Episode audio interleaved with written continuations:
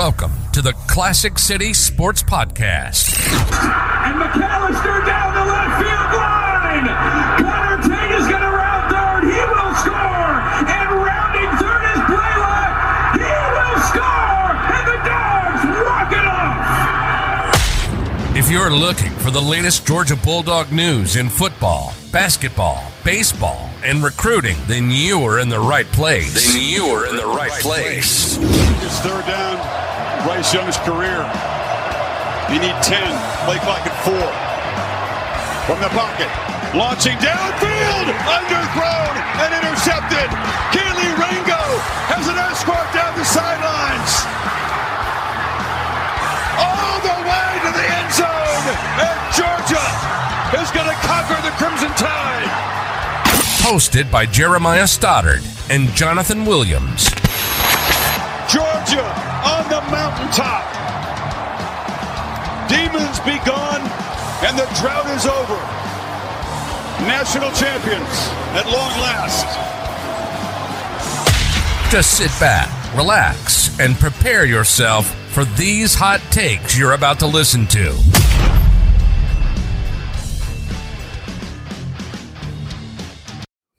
All right, welcome back to another episode of the Classic City Sports Podcast. It has been a couple weeks since we've been able to be on. Uh, one week was my fault, one week's Jonathan's fault because we're just traveling around and doing stuff around the holiday seasons and everything going on. So we apologize for that. Uh, but we did want to make sure we were here for you guys this week before or after Georgia Tech, and then obviously before the biggest game of the season against Alabama, the SEC championship game. So we've got a lot to cover today going to recap a little bit of yesterday's game, but probably spend most of our time focusing on the Alabama uh, game upcoming and then the playoff implications that this game might have as we look forward to the rest of the season. Uh, glad to see you guys jumping in the comments already. Dan, Zach, and uh, Mr. Stan Williams, we appreciate all of y'all being in here. Uh, and Claire as well. Thank you for joining uh, everybody. And I uh, hope everybody had a great Thanksgiving, a great weekend, a time with family and friends. And uh, we're ready to to get back into the football, you know, swing of things. And Jonathan, how are we feeling? Doing great. You know, got to take the week off from school last week. Ended up taking the week off from work as well, which, you know, love hate that. You know, always love a good break sometimes away from the grind. But man, always hate missing shows and seeing other people, you know, Brooks and Christian and you. And I mean, that part sucks. But, you know, Thanksgiving week is great. Got to watch a lot of football, got to eat a lot of great food, got to spend a lot of great time with family. And yeah, you did skip Rudes. Rudes, thank you Rudes, for being my here. My bad, brother. I All mean, love. I did not. I did not mean to skip you. I was trying to do it real quick as I was like going through my little quick intro. Rudes, I, I, definitely did not forget about you. I apologize for that. Uh, you know, I love you. But yeah, I mean, great week of that. Georgia Georgia Tech game, while it was a night game, which is first time since I think 2009, so that's been a hot minute. Uh, maybe a lot would have been better if it was in Athens, of course, but it was in Atlanta. Maybe not the greatest of football games, but hey, main goal was you finish 12 0 in the regular season and you get into the SEC championship game. You've checked off two of those things. Three straight perfect seasons started or perfect regular season started. How crazy is that? Three years in a row now 36 and 0 in the regular season. I mean that is just we just need to take a minute and sit there and realize how big of an accomplishment that uh, that in itself is. You know even the, the, the, two national titles of course that's that's um sugar on top but three straight undefeated regular seasons. I mean what does losing even feel like anymore? I can't even remember what it feels like to be honest. I, I, you don't know what it feels like to lose at this point in the regular season. It has been one of those things that uh, you, you know, you don't you don't know what it feels like to lose as a Georgia fan anymore. You haven't lost a game in a couple of seasons at this point. You're you're 29 games in winning straight and that's an SEC record at this point and now you're going for 30 against Alabama this weekend, but it literally doesn't feel like anything like it, you don't expect to lose every Saturday at this point. You don't ex- expect to lose during the regular season 3 years in a row. Like I've looked at like going into last season we looked at the schedule ahead of time and said, I don't see a game that you lose this year. We went into this season saying, I don't see a game that you lose this year when you look at the regular season schedule. And that's something that's in, impossible to think about when you go three straight years doing that. And yeah, you have a, a loss mixed in there, uh, you know, against Alabama in the SEC championship game, but then you ended up winning a national championship anyways. And so you don't really think about that anymore. It kind of gets wiped away from you. Georgia fans are extremely spoiled at this point and it's it's a great thing to be like this is the best moment as a Georgia fan in everyone's life you know, outside of the people that were around, you know, in 1980 and those couple years where they were going to the national championship and playing for it for so many years. But I would say it's even better than that because back then they only won one of them. They were just having good seasons getting up to it and then they would lose. Georgia's won two in a row, gone undefeated three straight seasons in the regular season, and has a good opportunity to go for a three-peat this year. You do have a huge hurdle on Saturday uh, against Alabama, which you are a five point favorite in, I think is the last I saw yep, it. So we'll see how that changes over the week.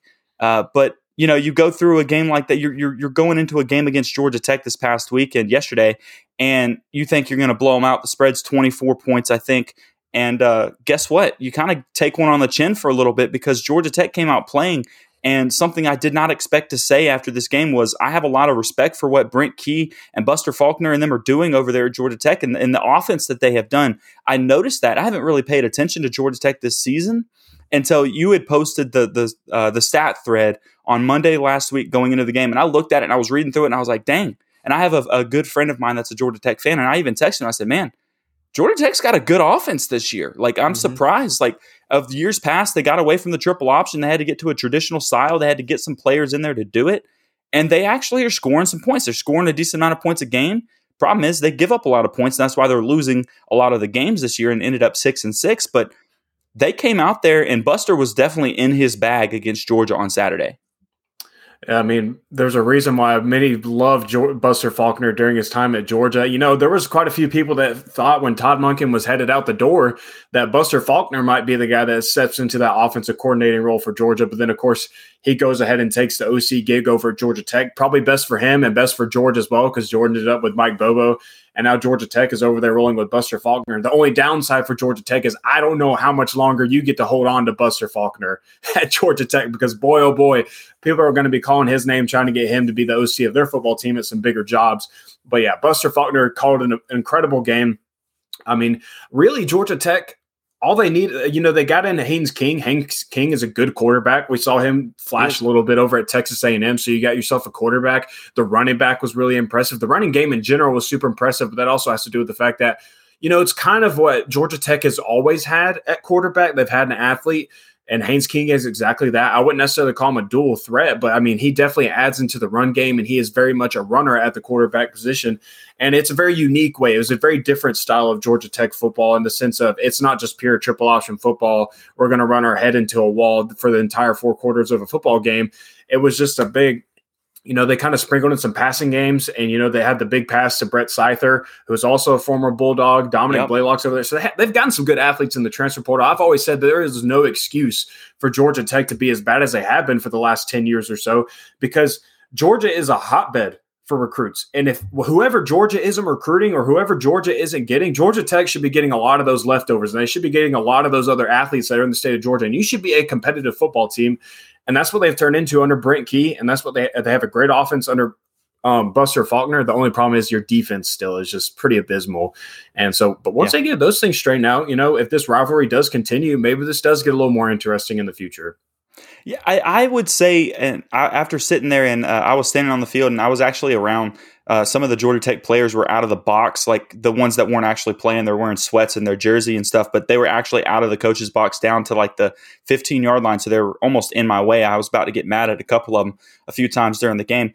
And then, uh, but I was sitting there listening to them talk, and I, I even said to one of them at one point, I was like, "Man, y'all are going to be competitive in this game in the next few years under Brent Key because I really do think that you you're on the right trajectory right now. Like seeing what he's doing, it's it is going to take some time to build it up. I always say you have to give a head coach three to four years at, any program, no matter where it is, whether it's you know Alabama when Saban retires, or it's you know Georgia if something ever happened with Kirby, or you know right now we're looking at uh, Billy Napier in Florida. You know uh, they're struggling. They went five and seven this year after losing last night to FSU. You still have to give him at least two more years, in my opinion, to see if he gets those recruits coming in and can actually change the environment and change the structure of that program. And so for Brent Key, it's the same thing you know, it's his first year as a head coach, and he went six and six. He's bowl eligible. And I can't remember. I don't think they went bowl eligible last year with Geoff Collins. I don't think they made it. No way.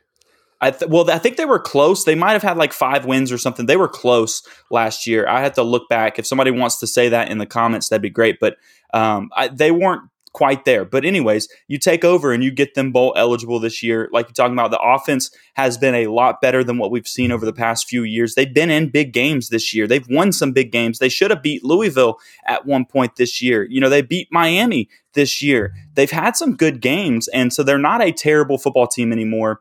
But it does take a couple more seasons. I'd say you got to give them two to three more years to see if he can build that program up. And I think that I'm not saying they beat Georgia in the next two to three years, but they will be. But I, I bet you anything that in the next two to three years, Georgia and Georgia Tech is a game that it's not going to be a 24 point spread anymore. It's probably like a 10 point spread or something a lot closer or something that people are expecting a little bit better of a game moving forward because I think they're on the right trajectory. They definitely played a lot better than people expected yesterday.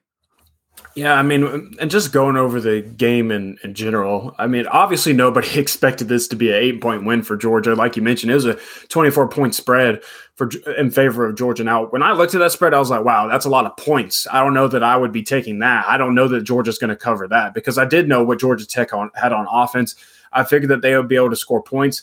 And then you get in the football game, and you know one of biggest one of Georgia's biggest enemies this season has been the first possession on defense. Teams have gone down the field and scored, and you get a stop, and you're like, oh gosh, maybe Georgia is just going to rout these guys today. Maybe they showed up for business and they're going to just take it to them, and the game ends up being closer than what you thought. But I think you know a lot of things played into that first things first, you didn't have Brock Bowers. You knew you probably weren't going to have Ladd McConkey, and you didn't have him. Ra Thomas, you didn't have him either. I, that's like 75% of your receiving offense this year between those three guys. I mean, that is a big chunk of your production in the receiving game. So you didn't have any of those guys. And then you turn, you have some weird turnovers, like you and I mentioned um, when we were talking before the show, like the fumble on like the very first offensive possession. Yeah. That's just weird, man. You know, stuff that was happening. It was the very first play they ran on offense, too. Exactly. So just, you know, weird fumble. And then even the Carson Beck interception, as frustrating as it was, it seems like every Carson Beck interception this year has been like, yeah. golly, like just a freak tip bounce and went into the defender's hands and they got a they got a turnover off of it. Same thing when they played Ole Miss. It was like Carson Beck threw a good ball. It just freaking bounced the wrong way and the defender got it. It actually happened twice. That almost that happened earlier. Yeah, that yeah. happened earlier. It just got reversed because it happened to hit the ground, but it popped up and it got picked off. And I was sitting there watching. I was like, they're uh, on the big screen. They wouldn't give you a good replay or slow enough oh. to really tell. They, they wouldn't give you a slow enough replay to be able to tell if it hit the ground. And so I'm sitting there watching like, I really hope that hit the ground. I really do because like that's not an intercepting like pass. Like that is a terrible pass to get picked off. Like it's at the ground. It it could be caught. It shouldn't be an interception by any means. And luckily they finally got a good view at some point and showed that it hit the ground. And I was very relieved because that would have been that would have been two in that game that would have been like crazy, bounced up, all the stuff like that picked off. Uh, but Georgia spotted them 14 points off those two turnovers. Yeah. I mean that's that's I a mean, big that's kind of been a sto- there's been a story of the defense is if if the offense is going to turn the ball over it's typically going to it's typically going to result in points for the defense. I mean pretty much if if Georgia turns the ball over you can go ahead and put 7 points up on the board because it puts a defense in a tough situation and, you know, it's tough to bounce back from that defensively, especially when you got some momentum rolling for them. But you, you want to talk about bad production. You know, you were saying you didn't get any replays in the stadium. The TV production that ABC put on on Saturday was one of the worst I have ever had to sit through and watch. Let, let me tell you, uh, Stoddard, every play that was challenged, every play that was reviewed, this is what would happen. We would see one replay of it and then it would be a three minute commercial break. We would come back and the decision would already have yep. been discussed and made. And we wouldn't even like, we wouldn't even almost most of the time, we didn't even listen to the ref say what happened. The, the freaking analyst would tell you, oh, well, they decided that it was an incomplete pass or whatever. It was horrible. So it felt like after every I play, we sat through three minutes. I, I noticed that like two or three times because I saw that the red hat was still on the stadium and it was or still on the field and it showed like a minute and a half left in the commercial break or whatever. And the ref would literally come out in the middle of that and tell us what happened. And so I knew that had to be what was going on because like they literally the ref didn't even wait until the TV timeout was over. He would come out on the field with a minute and a half left in the commercial break and tell you. He did that two or three times that I can remember. And it was just yeah, that's bizarre. It was that's horrible. a weird. I don't think I've ever seen them do that before. It was a horrible but this production all around. this refing crew wasn't the best in the world in the first place. So I'm not going to blame the game on like penalties. I, I hate when people do that. So I'm not. There were some questionable calls, uh, but there were also a couple calls that I saw that could have gone against Georgia for in favor of Georgia Tech that did not as well. So I'm not going to say it was like a ref reasoning in this game. But uh, going back to what you know, I asked the question in the chat, uh, biggest takeaways from from the game yesterday, and Rudes was posting a couple of things on there. Uh, yeah, edge defense is still hurting you. The people that run the stretch run and, and quarterback run on the outside is getting you pretty heavy. Uh, you are correct that your DBs should not be leading team in tackles in a game. Uh, but one thing I wanted to focus on that you talked about was the inside linebacker play. I noticed um, in the first half of this game, we had Raylen Wilson out there, we had Jalon Walker out there, like guys that don't really play were out there in the first half of this football game. And that tells you a lot about why those linebackers weren't necessarily in the right places a lot. Smile was kind of on and off the field. He was kind of in a limited participant in this game. He wasn't out there all the time. And uh, CJ Allen was getting a lot of a lot of play. One thing I noticed that every time they were throwing downfield, it felt like outside of like the couple that you saw go towards one of our DBs, like a lot of them felt like we had a linebacker in coverage. CJ Allen seemed to be targeted several times in that football game. So they found some type of matchup that put him in man coverage against uh, which uh, uh, Haynes. Uh, what who is their running back? I can't remember the name. Haynes something Haynes. I know his last name or Haynes, Haynes, something. I can't remember, but um, he used to be a wide receiver, and so you put that guy against your linebacker several times throughout the game, and it's a mismatch. And they they exploited that all game long. They were exploiting that. I saw C.J. Allen; he made a couple plays, but he got beat uh, multiple times as well because it's hard to cover a guy like that for C.J. Allen. Yeah, I mean, there was even one play though where he was step for step with the running back. It was the ball kind of down the right side of the of the boundary and I mean, he, I was like, whoa. I was like, who the heck was in coverage? I was like, is that freaking CJ Allen? I mean, it was a deep ball down the boundary, and he was in pretty good coverage. I mean, it was about as good of coverage as you could ask from your inside linebacker. And, you know, I think, and that's why I think this game, I don't think Georgia fans should take it too much to heart um, from this Georgia Tech game, just because – it was just one of those end of the season classic Georgia games where Georgia goes in there, they don't beat a team like we think they're supposed to. They kind of struggle a little bit. Things don't look the way that we want it to, but Georgia comes out with a win. It happened last year against Kentucky. I know weather had played a role in that, but like just like this year, you know, injuries probably played a role in what, what happened yesterday as well. And I think also the fact that Carson Beck only threw the ball 20 times and you ran the ball a crap ton. I think that just they ran the ball 41 times or something like that, didn't they? Something think, crazy that really just showed me of like Georgia came in this game like we're going to go in there, we're going to run the ball, we're going to do what we need to do to win this game, and then we're going to get out of here and we're going to go focus on Alabama. You can't afford any more injuries, and so I think Georgia was like, let's just get out of here with a win. It doesn't have to look pretty. It didn't look pretty. You had some things go the wrong way. Georgia Tech played one heck of a football game, but I think that's also something that you should take note of is Georgia played one heck of a football game, but really the game never fell out of hand. Like nobody realistically, at least I didn't. I was never sitting there thinking, oh, Georgia Tech is about to pull off an upset potentially. I never thought that. When they pulled it within eight, you know, and they went for an onside kick, I, there was never a point in my mind where I was like, oh, wow, Georgia Tech might actually come in here and hand us an L this season. It, the game always felt like it was under control. And like I said, you got out of there with a win. That was the most important thing. And now you're 12 and 0, and you're heading to, you're heading in the SEC championship game. And if you look at it on paper, it looks like you had a fantastic season, which you did outside of a couple of games. That's it.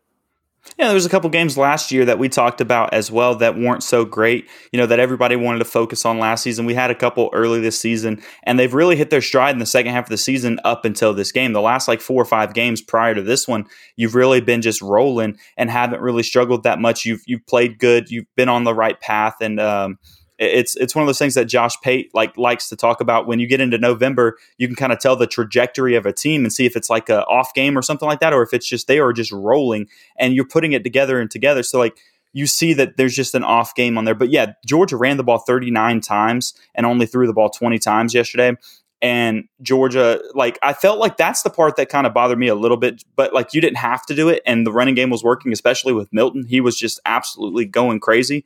Uh, but after that first touchdown drive, it was a 29 yard touchdown drive to um, to Dominic Lovett, or a 29 yard touchdown pass to Dominic Lovett, and it was wide open. And I felt like Georgia didn't try to stretch the field in the pass game anymore. They really no. focused on the run game, and that's fine. I don't have a problem with that because it worked. But I feel like there were a lot of yards that got left on the field because they decided they wanted to focus on the run game, which we knew they were going to do. You know, we have Brooks decided Brooks came out and told everybody prior to the game that it was going to be a run heavy offense because they were going to they I think Georgia Tech gave up 235 yards a game on the ground prior to that game and Georgia ran for 282 against them. So if it works, you know, keep doing it. But Georgia could have gotten a little bit more production through the air as well. Um, I just think that wasn't their game plan, and so they didn't do it this time. Yeah, I mean, at one point, Kendall Milton was averaging 10 yards per carry. So at that point, why the heck would you not just keep handing yeah. it to number two and let him Give eat? And that's exactly what they did. The dude finished with 159 rushing yards. He's had one heck of an end of season.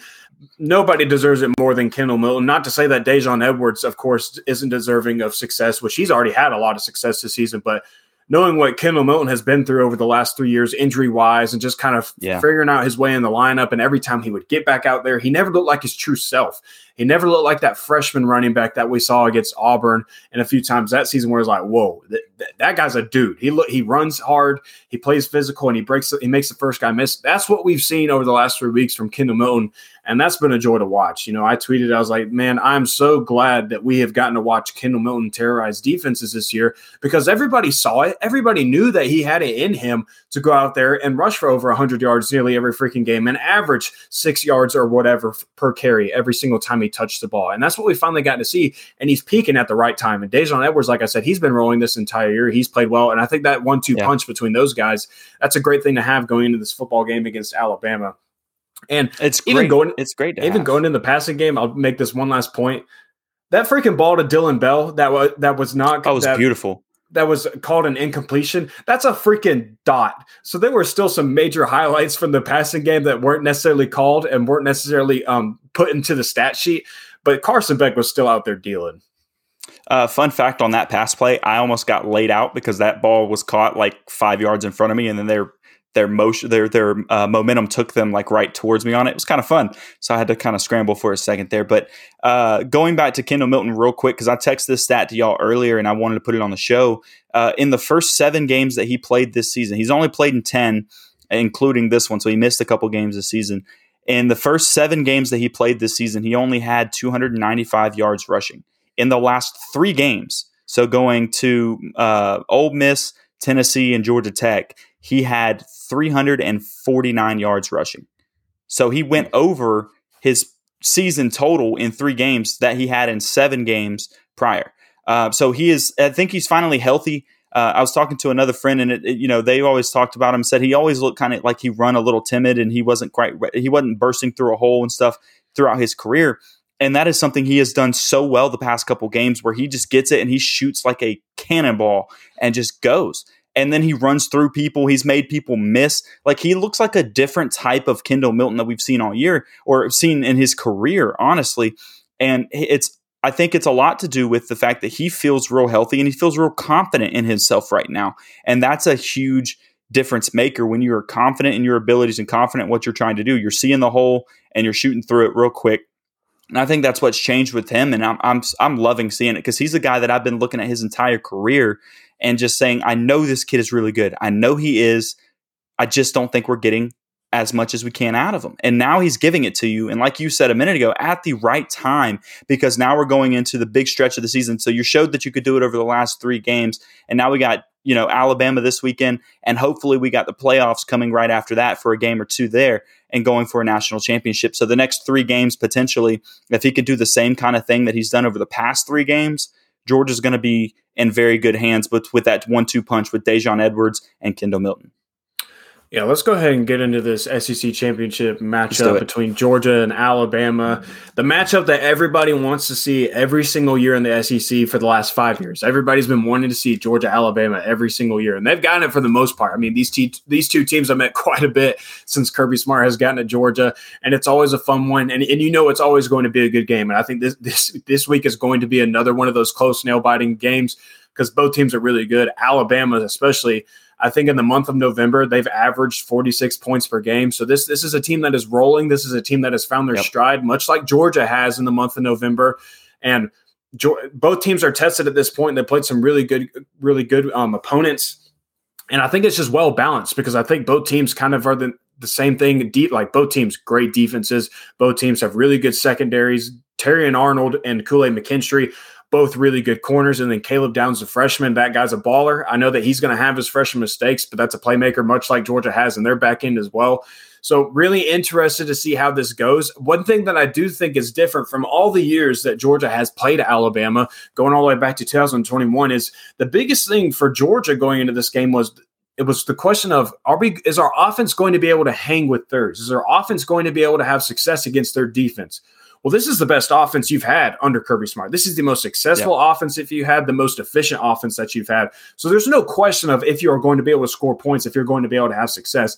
Now it's just a matter of how is the defense going to match up against Alabama's offense now with Jalen Milroe playing some really good football. Jalen Milroe is play. He he came on onto the scene kind of late this year. At, at, the beginning of the season, it was one of those things you're looking at him, and we even talked. I mean, he got benched, right? Like he got benched after the Texas game or before the Texas game. I'm sorry, he got didn't he? Was it before or after the Texas game?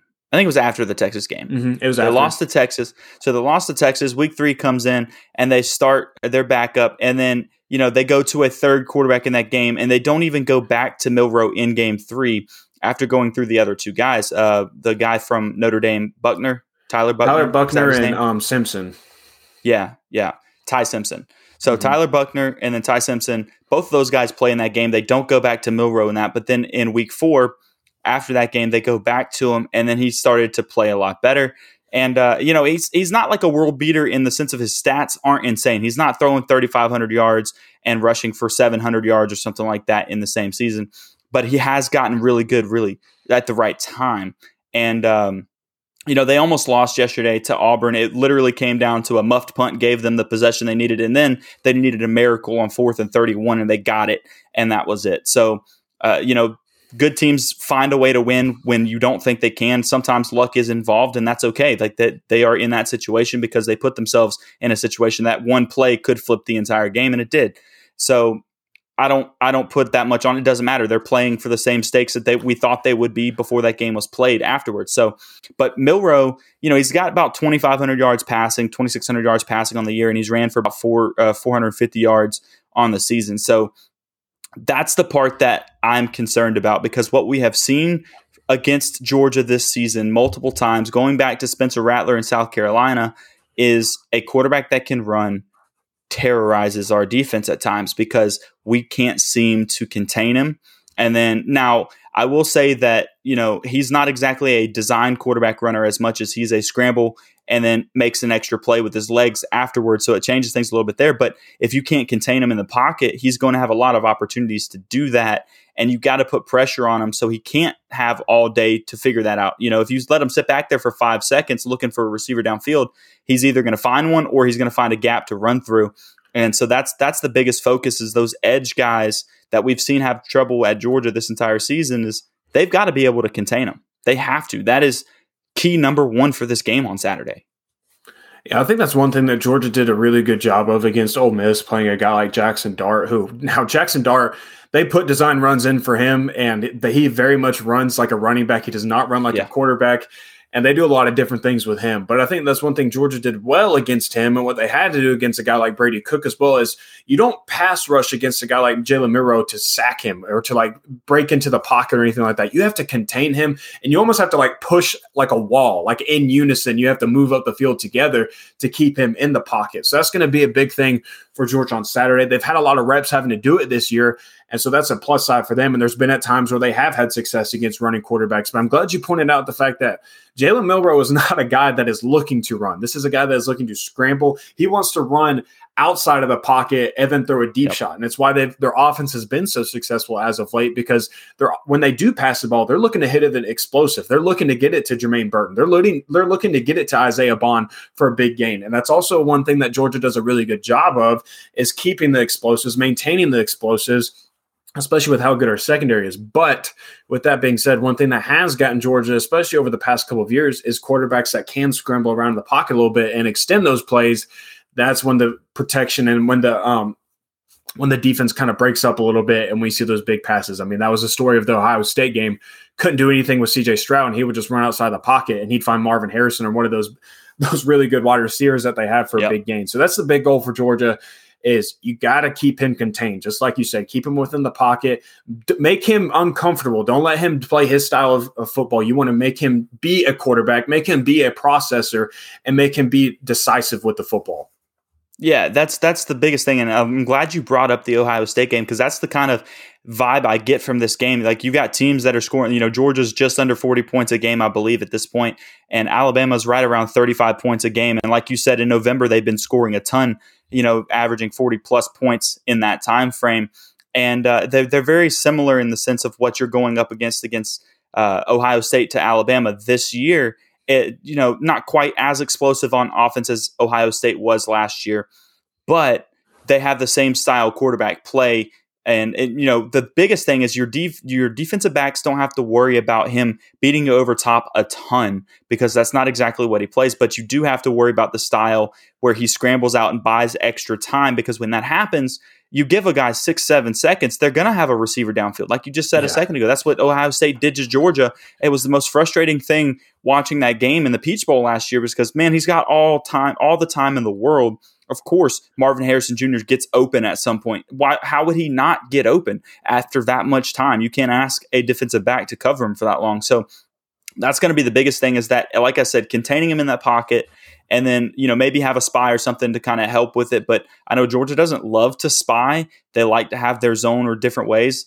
Uh, but it, it's a game that you're going to have to kind of have somebody at least keeping an eye on him. If it's not an official spy, you might be running a zone in the middle or something like that. But you need to be very, you know, vigilant uh, or vigilant of like what he is doing and paying attention to, you know, his motions and kind of stay in front of him so he doesn't beat you on a big play. Because that's where Georgia could get in trouble. Is you know if he hits a five six yard scramble, you know it is what it is. But if it's a third and eight and you let them scramble for 12, 13 yards, that's the stuff that's going to kill you. It's like paper cuts at that point. You can't let that happen.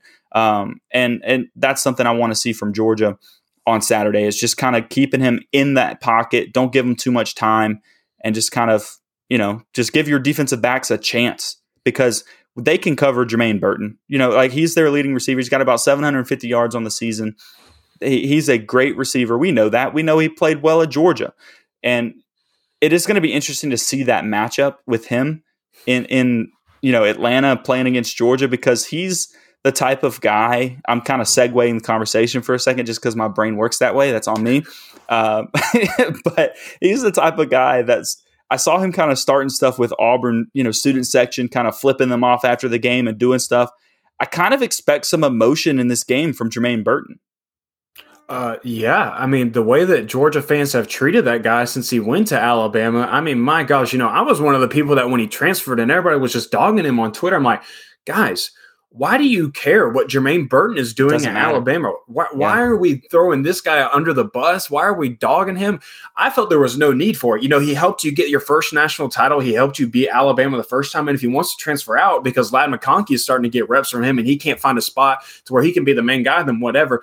But I mean, yeah, there's obviously going to be emotion for him because I guarantee you he's seen what's been said about him from Georgia fans on Twitter every single week. I mean, there for a while, every single game he played where he had 13 yards, it was getting blasted all over Twitter like, oh, Jermaine Burton was hot today. Yeah. One reception, 13 yards, zero touchdowns with all the flame emojis. So, yeah, there's going to be a lot of emotion for him there but there's also going to be a lot of emotion all around that football field because Georgia knows what's at what's at stake this weekend. They know that they yeah, can get to 30 straight victories on Saturday. They know that if they can beat Alabama and Nick Saban two times in a row and go to the college football playoff and knock them out this year, something that they wanted to do in 2021 but failed to. So there's a lot of emotion in general in this football game. And I'm, I'm just excited for it. I'm excited to see it because I think this is really the first time, you know, even in that 2021 year, Georgia fans and uh, Georgia in general was feeling good about themselves just because Alabama, in a very similar way this year, was coming off of a sketchy game against Auburn. And then uh, coming in the SEC championship game is like, oh, Georgia should handle them. This, this game shouldn't even be close. And then Alabama routs them. But I just, you know, it's going to be a close game. It's going to be a good football game. I think these teams are very evenly matched. And man, it would it would be it would be pretty sweet though to be able to knock Alabama out of the playoff. I cannot lie. Oh, for sure. And Dan, I agree. No love lost for Burton. I wasn't like when he left. It wasn't one of those things that like it killed me. Uh, I was more upset seeing uh, AD Mitchell go. Now, when I say that, I don't dislike Burton because he did it. At the same time, I'm more indifferent to him at Alabama, and uh, you know it is what it is. We'll see how things play out on Saturday. cares, he gets though? to That's come play. thing, you know? That's that's what I'm saying. I'm indifferent to it. I don't. Yeah. It, it really doesn't make a difference. He could go out there and have 150 yards receiving against Georgia, and I'm sure Alabama fans will be like, "Hey, I bet you missed this guy," because I've already been seeing that over the past couple of days Yeah. from Alabama fans. And honestly, no, because you know we have Ladd McConkey, we have Ra Thomas, we have um, Dominic Lovett and, and Brock Bowers, and those guys. They're all playing very well. And honestly, and now Dillon Bell is stepping up a big a big time for us. Like we we don't really now he would he would be featured in this offense. I feel like I feel especially with Ladd being out like he's been this season. I feel like he would have had a big season with us, but I'm indifferent. It is what it is. He's gone. You know, like doesn't no love lost, no no hard feelings. Let's just let's just get through it and be fine. Um, but let's talk about this because you brought this up, talking about playoff hopes. I want to finish the show kind of talking about the playoff scenario situation. Like, do you think I'm going to pose the question to you this way? If Georgia were to lose on Saturday, with things kind of the way that they're sitting, do you think Georgia needs help to get in? Because I personally think Georgia would need help to get in if they don't win on Saturday. I definitely think you would need help to get in, just because I mean, you look at the number of one-loss teams. I mean, we know for a fact Michigan's going to be in there. Lord, if they lose to Iowa, you should have. You didn't deserve anything in this world if you find a way to lose to Iowa this weekend. So we're going to go ahead and count Michigan in uh, into the playoff. If Texas wins, of course they're in. And here's the thing, too. If Alabama beats Georgia and they get put in and Texas wins, I feel like you got to put Texas in as well. Otherwise, we're saying have that these regular season wins do not matter. So then at that point, Georgia probably they need they need Florida State to lose because undefeated Florida State deserves to be put into the college football playoff. You They're not losing all to Louisville. That's the thing. No, no, no. I'm not arguing with you. They're not losing to Louisville, though. That's what I'm saying. Yeah, for sure. And then Oregon, if, you would also need Oregon to beat Washington. And then at that point, the big debate is between Oregon and Georgia because of one loss Florida State, they're not getting in. And then you're debating up, upon if Oregon should get in or if Georgia should get in. And that's a tough argument. I mean, there is going to be some tough conversations had on that Sunday if Alabama does indeed beat Georgia. I mean, that's that's the committee's worst nightmare is for Alabama to go in there and beat Georgia because all hell is going to break loose. I mean, heck, Yeah. there's even going to be conversations of should Ohio State get put in because I mean, it happened last year. Ohio State was not in the Big Ten championship game last year, but they got put into the college football playoff. And I know it's different situations, but it has happened before. And there's going, to I mean, there's going to be some tough conversations. That's why every time someone asks me this question, I'm like, as the way I see it, you got to take care of business regardless. Who, who? Like you have to win anyways. You have to view it as that. You do not have you. You cannot view this game of, oh well, Georgia's been great all year, so a loss it really shouldn't matter. We- We're one of the four best teams. Freaking win, and it doesn't matter. You win, and you don't have to have this conversation. You win, you're the number one seed regardless. Yeah, uh, real quick, Dan. The, the the committee, you may say that they want two Big Ten teams. I don't see a scenario where you get two Big Ten teams this year because I don't see the same thing as I don't see you getting two SEC teams in this year either. Like I, I, I just don't think it would happen in this situation because of everything the way it stacks up. So you got Michigan playing against Iowa on Saturday. That's like you said, uh, that's a win for Michigan. The biggest game is going to be Washington and Oregon, and the winner of that game is in. So we got two teams right there. And I know you just talked through this, but this is I'm going to talk through my part of it as well. Uh, you got Texas playing Oklahoma State, right? That is. eh, They're not even playing Oklahoma. The team they lost to this year, they didn't even make the Big 12 championship game. They're out. So it's Oklahoma State that they're playing. Uh, I think I'm going to leave them on the outs for a second. I'm not going to count that as one of my in teams right now because I think it comes down to Georgia and FSU of whether or not they can get in. Because if Georgia wins, obviously they're in. If FSU wins, they're in. So Texas is out. But let's say that you know if Georgia were to lose that game, I, I think FSU is in. I'm going to put them as a third team real quick because I don't see them losing to Louisville because they just beat Florida. You know, it was a close enough game for a while, but they ended, they won that game. They covered the spread. I don't think they have a problem beating Louisville. Louisville just lost to Kentucky.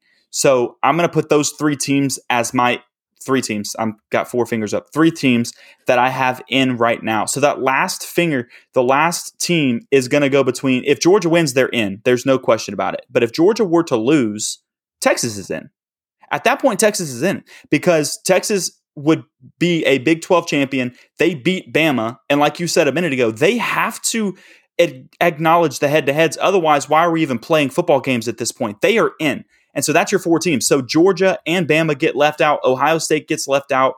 Um, even Oregon, I think, gets left out at that point. Or no, I put them in already. I'm sorry. I was looking at my, my phone and got distracted. So the, one of those teams would be in. But I think Georgia, Alabama, and Ohio State get left out in that scenario unless Louisville were to lose. If Louisville does not lose or win in that game over Florida State, if Louisville does not beat Florida State, then those are my four teams. That's that's how it's going to go because I don't see Texas losing to Oklahoma State at this point. Like I said, they're not even playing Oklahoma that they lost to this season. Mm-hmm. One thing that I will note about this Georgia Alabama game, and it's one thing that I really admire about Kirby Smart, and I really admire about this football team, is you know the end goal, of course, is to win a national title, and that that is what you want to end up doing. That is what you want to be crowned as ultimately at the end of the season. Nothing else matters as long as you're hoisting up the trophy at the end of the season. That's all anybody cares about.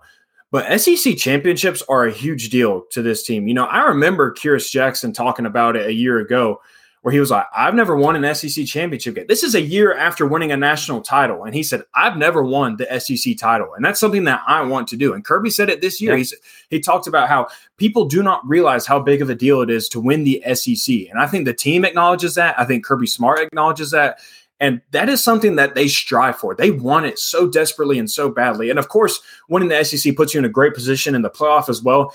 But they are hungry every single year to get the SEC title. And of course, it's sugar on top that you get to play Alabama and that you would do it against Alabama. But I, I think that these guys are highly motivated and not, I don't want to make any excuses for it. But in 2021, the whole talking point for us was, oh, well, it doesn't matter what happens to Georgia. Just keep it close enough and you're going to be in the playoff and we're going to be all right. That was the whole talking point. I think you kind of saw that on the field a little bit. They kind of went into that football game, whether they admit it or not, of kind of the feeling of, ah, it doesn't really matter what happens. We're, we're, we're going to be put in the playoff. This year, it's not like that. I mean, it is win or go home football from here on out for every single team that is playing this weekend and for the and for the remainder of the season in the college football playoff. So big, big game on Saturday. I just, when the dogs have to show up, when they have to play these big games, they've shown it this year where they've struggled a little bit. But in those three weeks where they really had to show up, in those four weeks where they really had to make it matter, boy, they've played some really damn good football. And I, that's kind of the Georgia that I'm expecting on Saturday. But at the same time, that's the same Alabama that I'm expecting as well. So that is exactly where I sit. And I was thinking about it after watching the game yesterday. Uh, I thought back through the season and I thought back through the past couple of seasons and I looked at it like this and said, anytime Georgia has needed a big game, anytime Georgia's needed to step up, you know, you got Ohio State last year, you're going to have to score a lot of points. You got to outscore them because that team is going to put points up on your great defense. And last year's defense was better than this year's defense for Georgia. You needed, you knew they were going to score. CJ Stroud was picking you apart. Your offense had to be able to answer to help them. They did it you know, you had this year a couple times this year, you had Auburn game. You needed, you were down late in the game. You had to make that comeback and win. You know, uh, South Carolina had you for a little while in the game. Missouri was challenging you against uh, uh on the season.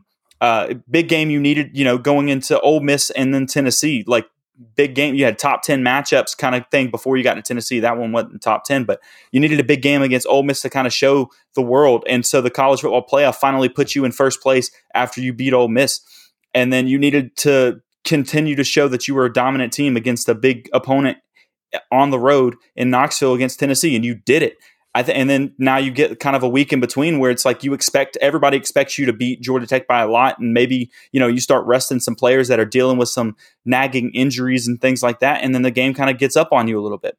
I think Georgia goes into Saturday very, very much motivated and knowing that they are capable of playing a good game and they will play a good game to go up against Alabama. But like you said, Alabama will do the same. They they're coming off of a not good game that they should have lost against Auburn last week. They've got something to prove this week and they know that this is a must-win situation for them. If they lose or two loss team, they have a 0% chance of making the college football playoff. If they win, yes, there's some things that need to happen to get them in, but they at least give themselves the opportunity for the committee to make a decision. They make it hard for the committee. Georgia if you lose, you've got to ha- now you're relying on the fact that the committee has to make a hard decision. And I just went through who the teams I think would get in over you. Unless Texas loses, I don't think you're going to have a chance. And if that and that happens, if Texas loses, then Alabama's going to slip in because they beat you. You would need Texas and Florida State to lose for you to be able to get in if you don't win this game. So I think everything is on the line for this game. They know how much is at stake. They're going to go out there and play their best football. And that's what I expect from Kirby Smart coach team over the past couple years. When they need a game, they're going to give it to you. And this one has all the writing on the wall that if you lose, you are sitting out, and there won't be an SEC team in the uh, in the playoffs this year, which is crazy to think about, but it's true. Something interesting to note too is, you know, Carson Beck, I think he would love to add an SEC title next to his name as a starting quarterback. You know, he has the rings and he has an SEC title last year as a backup, but also he was once committed to Alabama. He was once going to go play for the University of Alabama. At least I believe that is correct. During his recruitment process, he was at one point committed to Alabama, and then he switched his commitment and decided to go play at the University of Georgia. So there's quite a bit of emotion and something to prove for himself as well going into this game. As, and that's kind of been the whole thing with Carson this year. Of like he has played this entire season like this is what I have been waiting to do. I have yeah. been itching and waiting to get my turn to show everybody just what they have been missing out on in 15 and that this is my team too. And I'm a freaking good quarterback as well. And I want my name in the same history books that we put Stetson Bennett in as well. And he has earned every right to put that, um, put his name in that, um, in that same tier. And now it's just a matter of you got to finish the drill and you got to actually do it. So really excited for this weekend. You got anything else to add, Stoddard? No, I think that's good for me. Okay, well, first off, Dan, you're never going to see me with a beard like Stoddard's. I just can't rock it. That's not my vibe. I'm not going to do it. So, spoiler alert, you're never going to see it. This is about as much as you're going to get with me. All right. Um, anyways, like and subscribe if you haven't already, guys. Do all that good stuff for you. Thank you for showing up, even though we took the last two weeks off. And we always appreciate you guys seeing new faces too in the comments. We love seeing you guys interact, conversate with each other throughout the show as well. Even as even if it isn't directly correlated to what we're talking about, we love seeing you guys interact. It does a great um, deal of support for us. So keep on showing up for us. Hopefully, we'll have some more good football games to talk about after next week. And next Sunday, we'll be talking about who Georgia is facing in the college football playoff. But do all that good stuff for us. Like, subscribe, follow us on social media, which started will be dropping right below right now. Look at there. There's the ads right there. Follow us on Twitter if you haven't already. And Stoddard, you can close us out. Yeah. Hey, as always, keep it classy in the Classic City. We will see you next week. Thank you for listening to this week's episode of Classic City Sports take a second to subscribe, rate, review, and share with your friends and family. Feel free to reach out to the Classic City Sports Crew on Twitter with any topics you'd like discussed. You can reach out to Jeremiah at the Stodfather, to Jonathan at Dr. underscore J Will, and make sure to follow at Classic City Pod for show updates. Check back next week for a brand new episode. In the meantime, which express the sentiments of the entire Bulldog Nation.